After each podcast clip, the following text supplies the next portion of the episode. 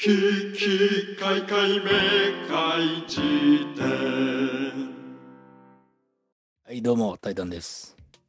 どうも、玉木集結です。はい、えっとね、今回はね、最初から俺がね、今週読んで一番面白かった本をね、ご紹介したいなと思うんですよ。うん。うん。任天堂ノスタルジーっていうね、本を読んで、うん。成績名称、任天堂ノスタルジー、横井軍平とその時代、まあ、牧野武文さんっていうね、方が書いた本なんですが、これがね、面白かった。あら、名前がいいね。タイトルがまず。いいだろ？うん。うーん、そうなんだよ。どんな話なのよ。これね、要はね、まあ、横井軍平というね、方がいますと。横井軍平さんって、まあ、当然知らないよね。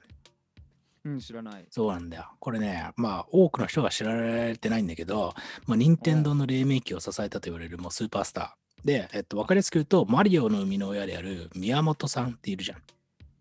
あ、その方もね、存じ上げないな。そう。っていう、まあ、その松本人志が、もう、この人とは絶対に対談したいというか、もうめちゃめちゃ尊敬してるとまで言わしめたマリオの生みの親のね、宮本茂さんという方の師匠筋にあたる、まあ、横井軍平という、師匠。うん、方がいるんですよ。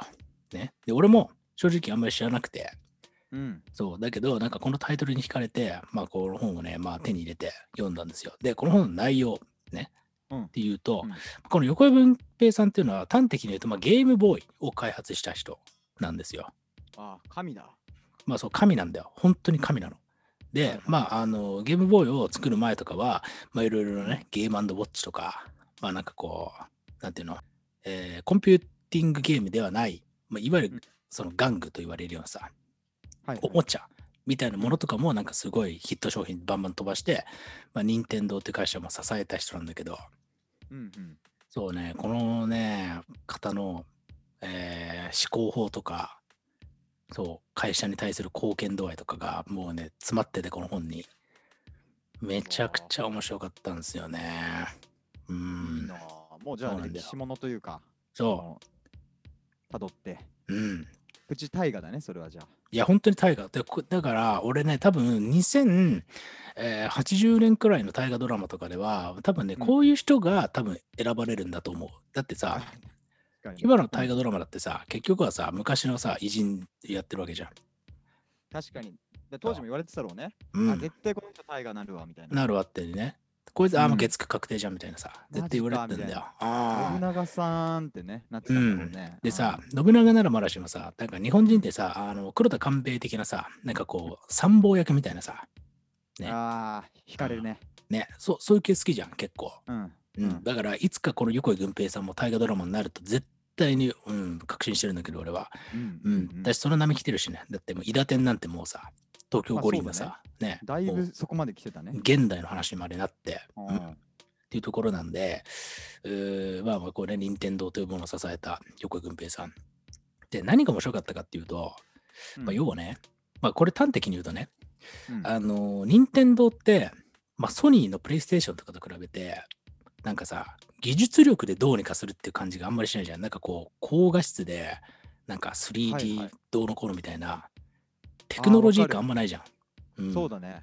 うん。そう。っていうようなところも、この横井軍平さんと、まあ、その時当時の、まあ、社長であった山内博さんっていう人が開発したというか、そう気づいた考え方があって。そう、もう技術力で戦うなと。うんそう、もうとにかく俺らはアイディアで突破していこうっていう、そう、へえ。あことを、もう、えっと、まあ、会社の哲学として、だから、ゲームボーイとかも、その当時は、なんかね、はいはい。普通にカラーとかの技術も液晶で全然あったんだけど、うん。そうじゃないと。俺らは全然モノクロで戦えるって言って、ゲームボーイの最初のさ、覚えてる？ゲームボーイ最初出た時。でっかいやつでしょ？えーっとね、でっあ、そう、ゲームボーイミニとかじゃない。次かな。そうそうそう、一番最初のあそれこそはいポケモンの赤とかさ、緑とかの時代っていうのははいそう、モノクロなんだよね。とかも、あえてモノクロにしてるんだよね。へえ、すごいね。そう哲学としてそれを選んでる。そうなんだよ。で、結局、そのゲームボーイとかはもう全世界で1億本とか売れて、そう。凄まじいよな。そう、マジ、本当この人の哲学めちゃくちゃ面白い、本あ、当に。そうなんだね。でも思ってた、確かに。うん中学校ぐらいの時とかね、プレステ2やってると、なんか、うん当時まだね、ゲームキューブが出たぐらいで、うん。それでもさ、ゲームキューブよりよっぽどプレステ2の方が画質が良くてさ、うん。なんかこう、任天堂はポップで、うんプレステはなん,、なんだろうな、近未来みたいな。なんかね、ちょっとね、プレステソニー系はやっぱラグジュアルな感じがあって、任天堂はやっぱあさ、親しみっていうかさ、チャーミングだよね。ねうん。とかっていうのも全部そのカラーとかを、もう、その礎を築いた人でえ。さ、そう、めちゃくちゃ面白くて、で、なんかこの人が言ってる、もののなんかその哲学の一つで、枯れた技術の水平思考っていうものがあって、え？もうもう一回聞か聞かせてもらっていい？いや、聞いたことない単語が4つぐらい並んでた気がしたから。この短いセンテンス。スの中にさ、聞いたことないさ、ゴロつきになるね、単語がふんだんに含まれてるんだけど、全部聞き通すと、なるほどねってなるから、もう一回言うよ。はいはい。枯れた技術の水平思考。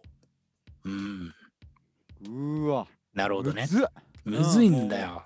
でもこれで聞いたらもうね、完全にね、あの納得するんだけど、要はね、はいはい。うん。ある特定の分野でオワコンとされている技術っていうのを、まあ、トレースして、まあ、横展開して、それを全く違うジャンルで、えー装填しろということなんですよ。そうすれば、全く新しいアイデアっていうのが生まれるってまあ、要は掛け算みたいな話、うんうんうんを、うんまあ、この横井軍平さんっていう人は、枯れた技術の水平思考であるというものを、まあ、任天堂の中で、まあ、実装しまくっていたっていうことであ、そうだったんだ。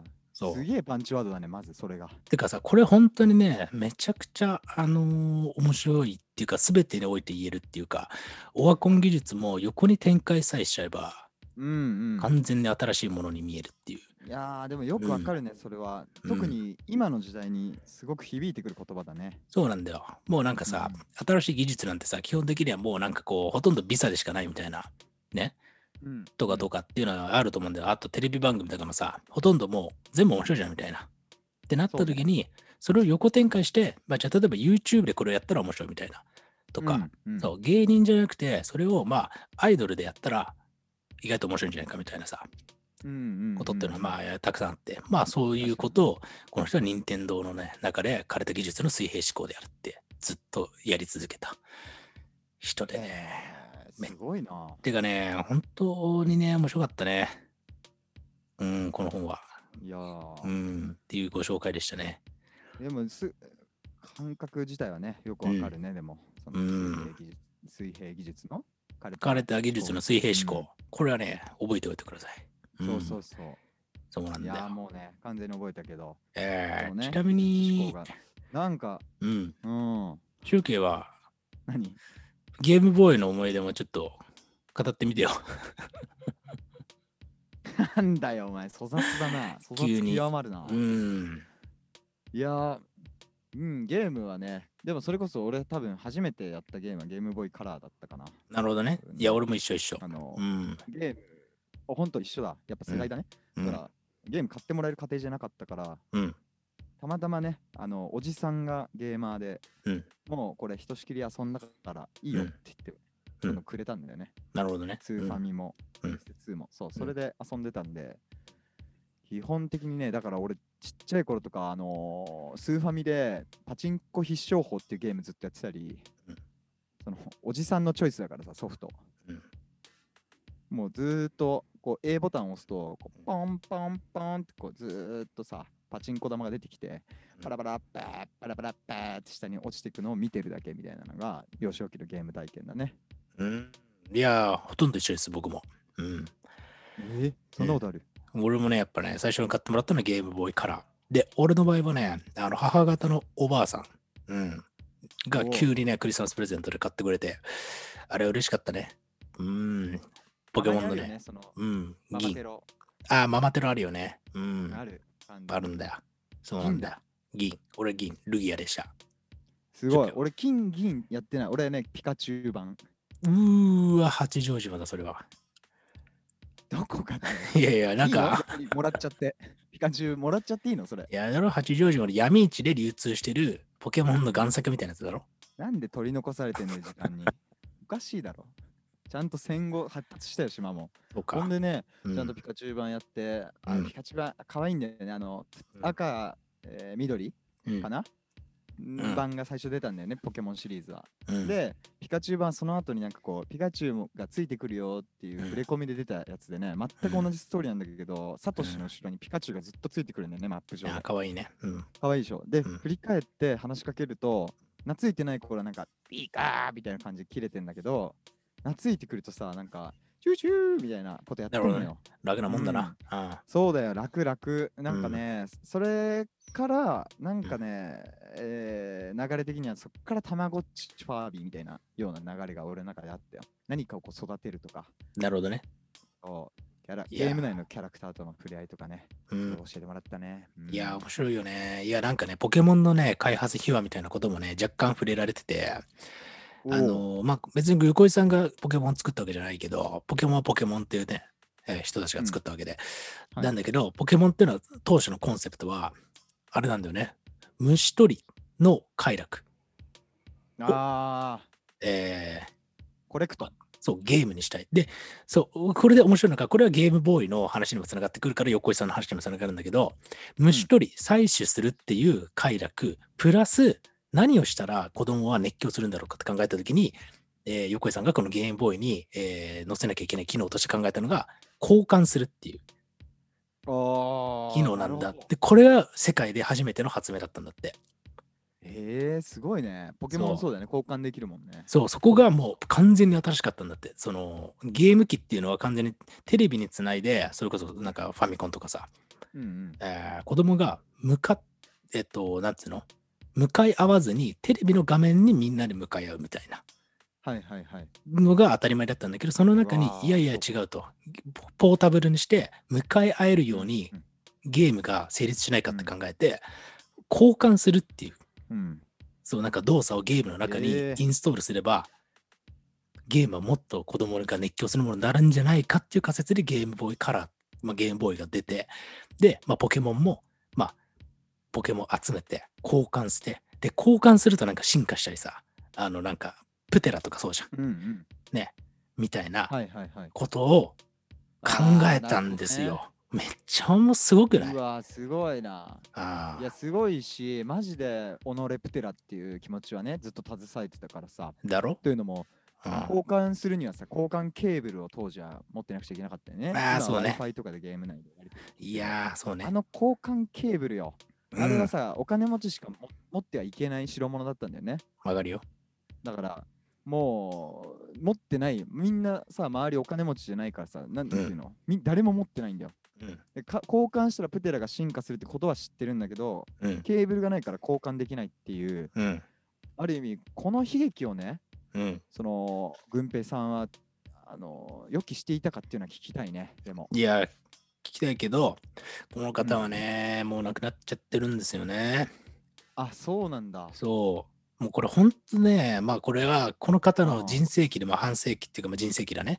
でもあるから、まあ結局この結末まで書いてあるんだけど、うんゲームボーイを出して、で、その後まあ悲願だった自分が本当に一番、これは世界で一番の革命的商品であるっていうバーチャルボーイっていう、今でいう VR の、えーおう。外なるようなものを出して、まあそれがあんまり売れなくて、で、うん。まあもろもろあって自分でまあ会社を立ち上げて、うん。で、こっから俺はゲームと、あと日用品、要はゲームっていう世界をゲームの中の世界で終わらせたくないっていうことで、日用品と掛け算できるようなおもちゃなりゲームなりを開発したいと。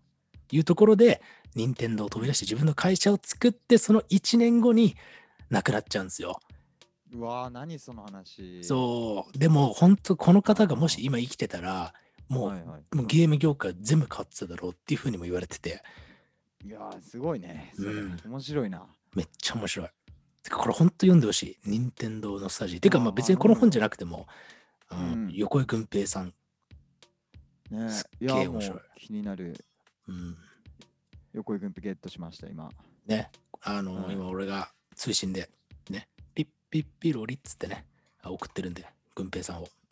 それあのポケモンセンターで回復する時の音ね 一応言っとくけどそうね。固有名詞っていうか固有音までお前はもうダメなのかっていううん。もうね、無理。えうん。全部間違えます、俺は。うん。ー諦むんな諦むんなルーキーズね。ああーもう古いんだよ、そういうのは。まあいいや。うん。まあね。えねいや、面白い。ーいやー、そんなもんなんですそよ。いやー、これ結構本当に感動したな。そうねてか、なんか、任天堂ってやっぱ、いい、いいなって思うポイントっていうのは、やっぱりさ、こういうフィロソフィーが、えーなんかね、商品なり、なんなりにさ、やっぱ、うん根付いてるよね。なんか、そうだね。アイディア。うん、うんいいよな。まあね。で、一つ俺がちょっとやっぱ印象に残ってるというかさ、自分が任天堂になぜそれだけ愛着があるあるかと、うん。今本を買おうと思ってるぐらいのさ、今の話を聞いてね、あるかうんって考えたら、やっぱりね、ポケモン、そして、ポケモンだね。だから、魅力がありすぎたんだよね、ポケモンに。いや、わかるよ。わかるな。ポケモンってやばいよな。やりたい凄まわ。じかったな。ああの、造形とか含めね。だからうん俺結局さ、何回かまあ文章で書いてるんだけど、うん。あの、ルビーサファイアっていうのが出てね、うん。小5ぐらいの時に、うん小4かな。で、うん。それをやり尽くして、うんでまあ交換もその頃には交換ケーブルどうにか入手してね、うんあのあるつてからで、うんまあそうやって交換したりっていうこともうんできちゃった結果、もうやることなくなっちゃってさ、うんもうそっから次の作品がダイヤモンドパールっていう作品なんだけどそれが出るまで23うん。年空いたんだよね、うん。もう待ちきれないから俺もう新しいシリーズ作ってさ、うん。その自分でもう次のポケモン出るとしたらこんな感じだろうなっていううん。ことでこうソードシールドみたいなね最近も出ちゃったけどほんとそんな感じだったんだよね。当時うん。矛盾という言葉を覚えたばっかりでね、うん。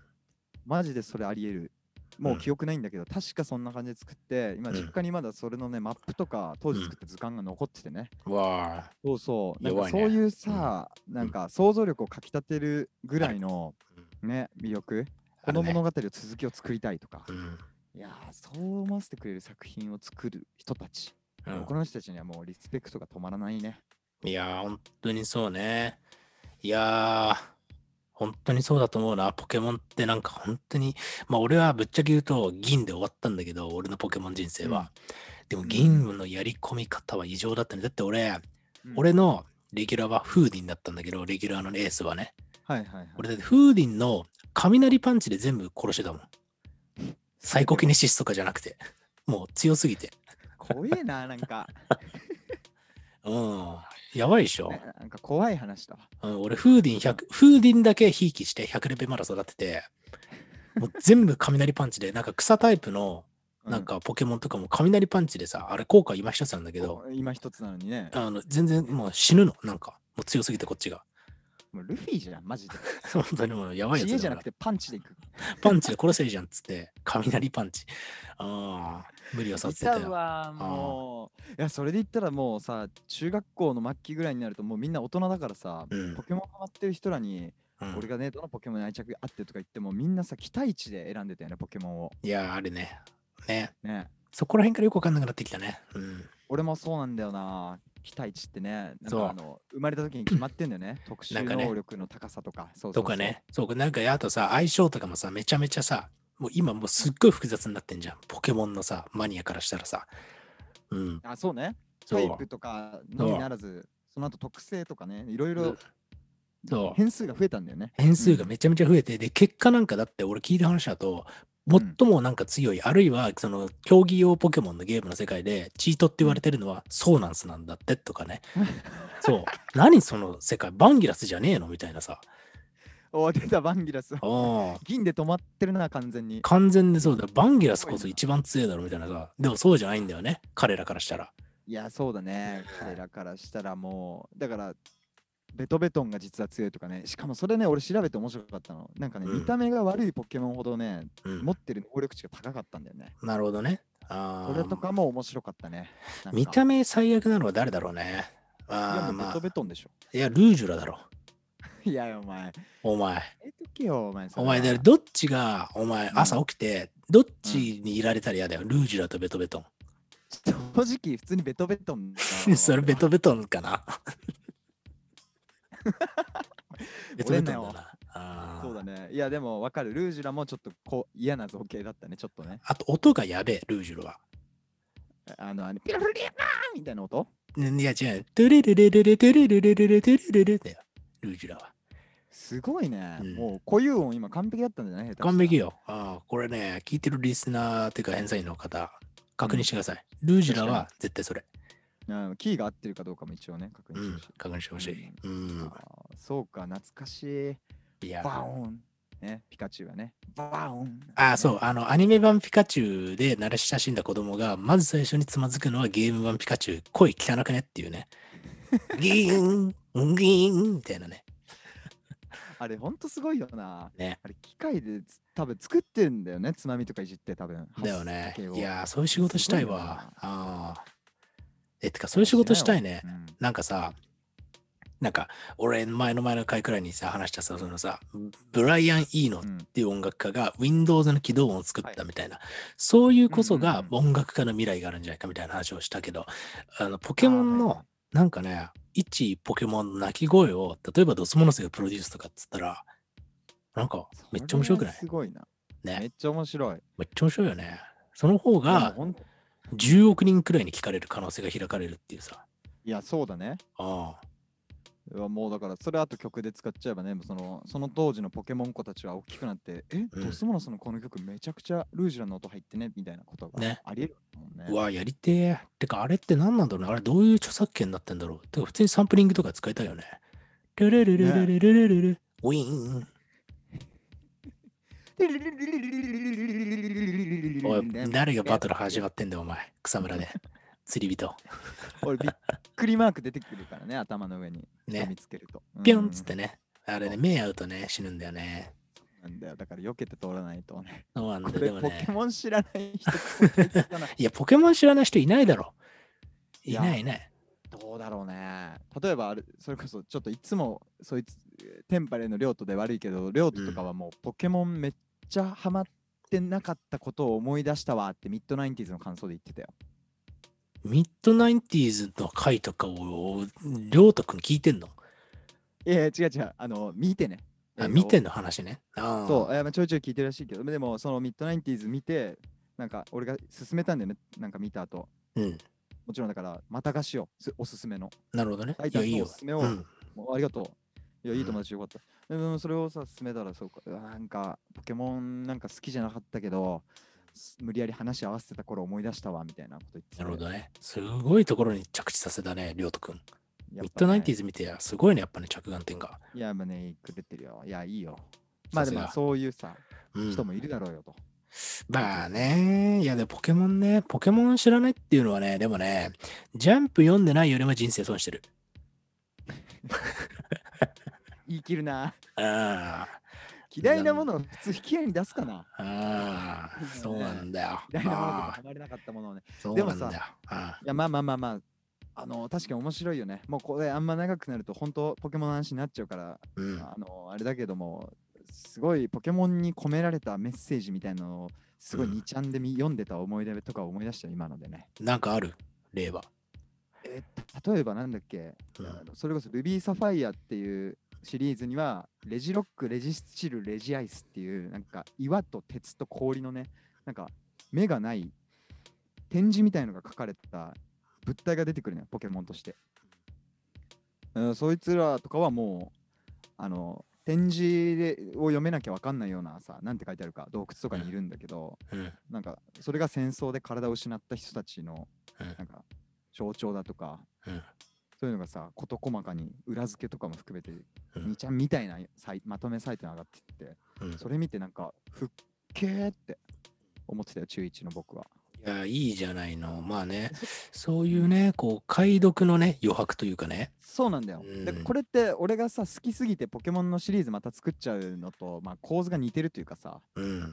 それほど愛されたり、余白残す、その愛されるための余白を残してるっていうのってめちゃくちゃ、あの上質な作品っていうことを意味してるんだなと思って。いや、条件の一つにあると思うよ。優れたコンテンツっていうのは必ず考察と、えー二次創作が生まれるっていうさ、ことはもう本当に有名な話で、もうまさにだよね。そう、そういう意味ではね、うんポケモンはかなりそれのね、まあ、大手だよね。それいやーが創作されたり。すごいよな。うーん本当に。俺はね、ちなみにね、う一番好きだったポケモンはリザードンね。んいやー、ごめん。ほぼ一緒なんだわ、それ。なんでだよ。張り合いなくて。誰？ちなみに。え、俺？俺、ん玉置集計。ねねいやいや、じゃあ、じゃあ、あなたじゃなくて、あなたが好きだったポケモンの名は誰、君の名はってことよ。誰ですか？え、だからリザードンよ。え、おえ、ほおマジで ?151 匹いて、ピンポイントで被ることある？奇跡よ、今。しかも151以上いるからね、今となっては。いや、そうだよ。ああ、え俺はえ？ほんとね、リザードンだね。嘘でしょ？そんえ、リザードン好きなやつなんて一回もってことないよ、俺。どうや考えても合わせてるでしょ？合わせてないよ。なんで俺そんなグータンヌーボーみたいなことしなくちゃいけない合わせんなよ、ぬるい番組みてえな。女優が出てきてぬるいトーク。ぬるいトーク流すの地上波で。ここまで言ってないぞ、俺は。ああいや、まあしかしね、そうそうそう、俺は結構リザードに、それはもう執着よ。やっぱちっちゃい頃に見たものが一番執着強いから。うんまあまあまあまあ、リザードンはね、まあ、ひあの一歩俺が引くならば、ポあのアニメでめちゃめちゃかっこよく描かれるのよね、リザードンって。あの男前なんだよね。男前だってさ、考えてみろよ。リザードン、不思議花、あともう一人誰だ？水カメックス。だってさ、不思議花とカメックスとかさ、うん、クソだろ。造形。いやもう、そうなんだよな。ああ、くす不思議花とかマジさ、んなんか緑まんじゅうっていうかさ、なんつうおの前やめろ、お前。まんじゅう、色とまんじゅうの組み合わせ、カービィにしか許されない特権なんだよ。ああ、本当になんかね、なんか腐ったまんじゅうみたいなさ、感じじゃん。不思議いやまあ花とか。不思議花確かに嫌だったわ。ね、なんか気持ち悪くない？背中からさ、うん葉っぱ生えててさ。いや、でもさすがに反省したと思うよ。そのうん作った人たちも。うん、いやー、どうかな。なんかね、金、銀の、あのー草タイプのさ、いるじゃん。草タイプのさ、チコリータ、チコリータの進化系の一番上のやつなんだっけ？えーメガニウムだ。メガニウムとかもさ、なんかき気持ち悪くない？なんか、え俺めっちゃあれ好きなんだけど。メガニウム？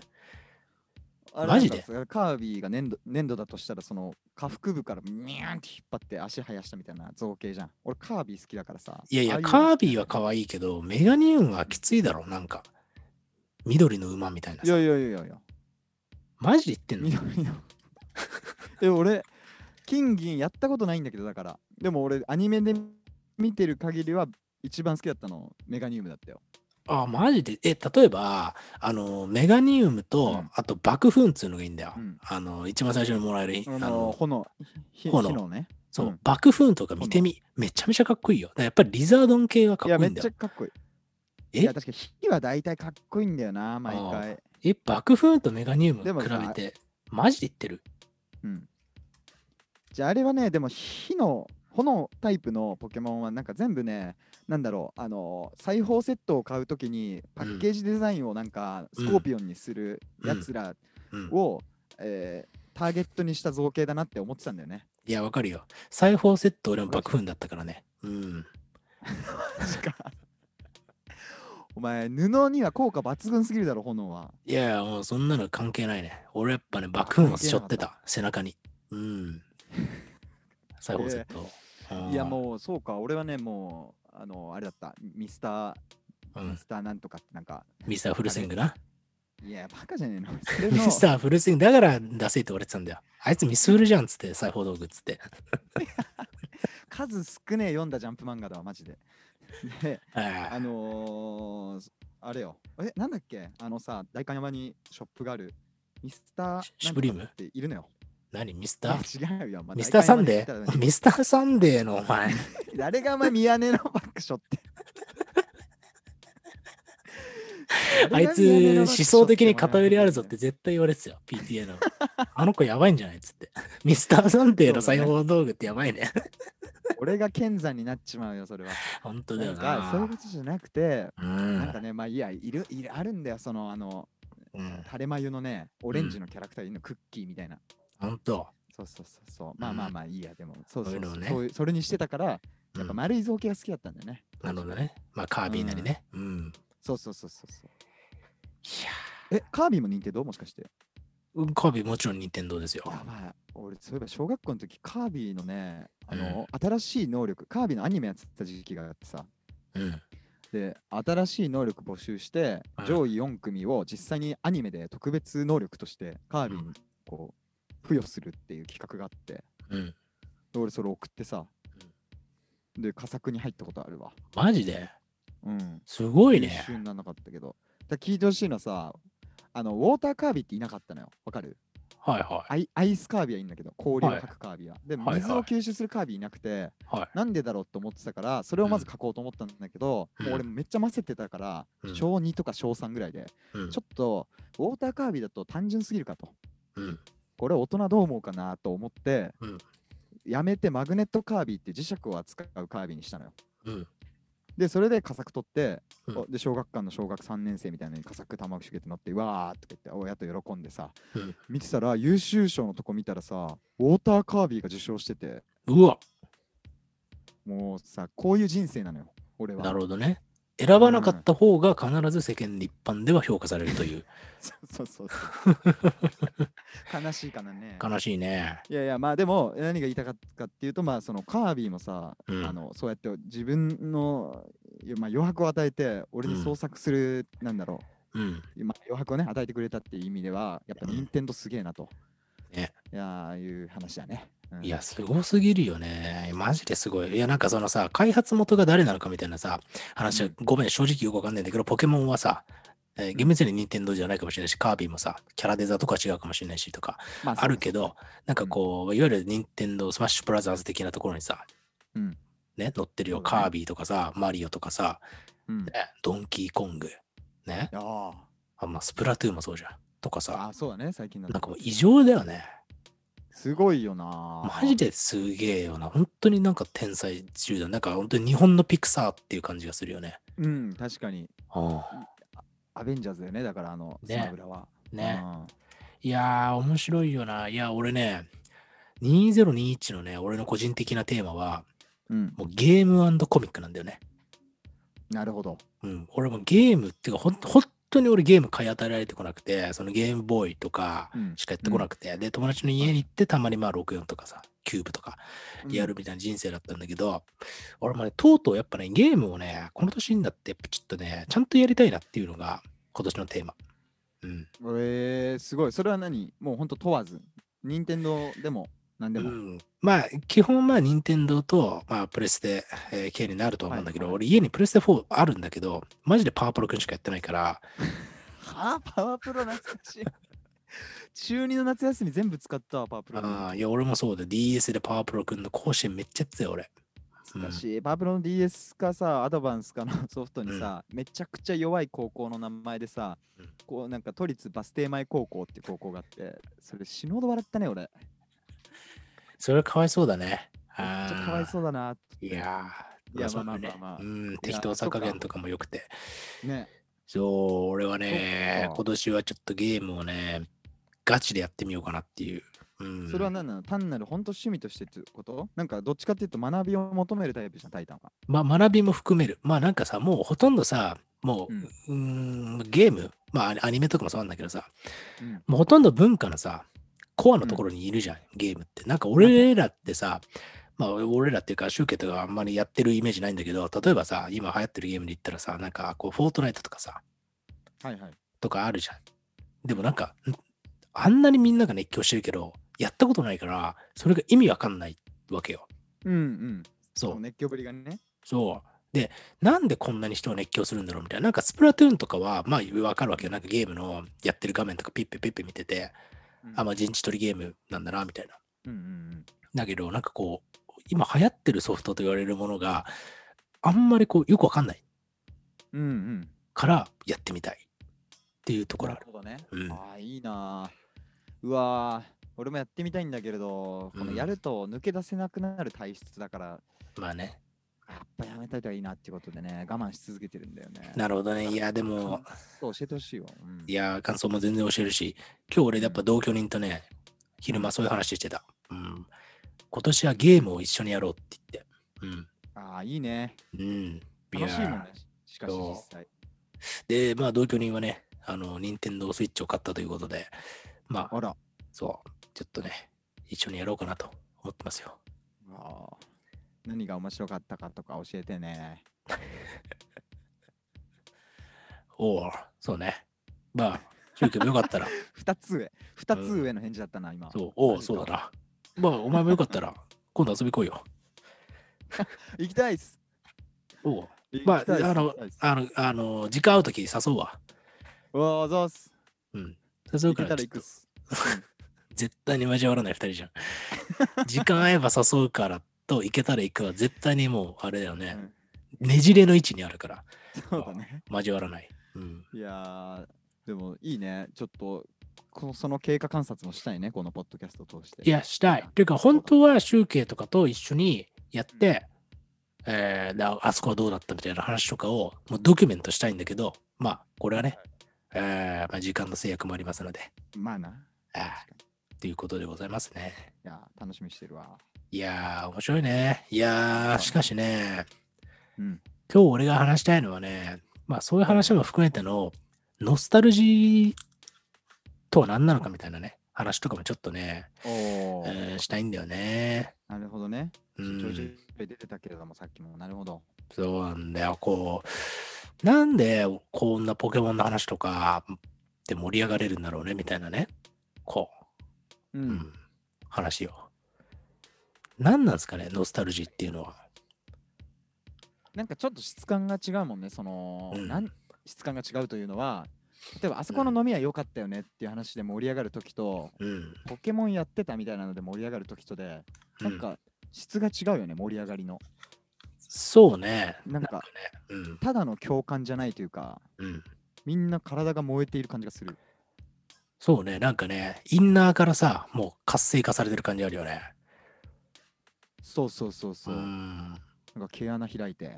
開いてる感じあるよね。いや、本当にね、そうなんだよ。俺はね、今日このまあ、危機開会42巻は、もう基本的にはね、ノスタルジーの快感みたいな、の正体みたいなことをね、うん話そうと思っていて、まあ、ことのソノリティでは、今日ね、うん来ました。俺が今年、もう、完全にベスト。2021年ベスト。さっきね、俺、任天堂ノスタルジーを、こんなに面白い本はあるんですか？みたいなこと言ったけど、うん。それをもうね、はるかにしのぐ。てかもうジャンルが違う。もうマスターピース。ね。わえー藤岡拓太郎のですね、大丈夫マン。お。えーこれはとうとう言うね。発売されたんで、もう早速読んで。まあ、面白かった。ういやマん、ジか。そう。まあね。ツイッターでもともとやってた人だよね。もともとというかさ。まあまあそうね、ツイッターで結構まあ、あ、あの、すごい有名なね、ギャグ漫画家ですけど、まあその方僕はもう本当に新作を待ち望む作家っていうのはさ、本当に数少ないけど、その中の一人、藤岡拓太郎さんのね、新刊が出たんで、それをね、ことのソノリティでは紹介しようと思うんですが、そのね、根幹のテーマも、まあ、ノスタルジーの快楽というかね、その正体とは何なんだろうかっていうことをね、えーまあ、ちょっとね、お話しできればなというふうに思ってますね。うん。まあ、どうしましょうかね。まあ、じゃあ、一旦オープニングはこんなもんで閉じましょうかね。まあ今回はオープニングは、まあ、任天堂ノスタルジーというね、えー本、横井君平とその時代という、まあ、俺が最近読んだ本をご紹介しましたという感じで、まあ、ぜひね、シュウケイ君も読んでみたらいいんじゃないでしょうか。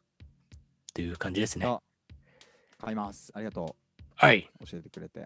はい。ということで、まあ、後編は、あ藤岡拓太郎さんのですね、えー大丈夫マンというう新刊についてちょっと話していこうかなと思っております。はい。後編続きます。ききかいかいめかい辞典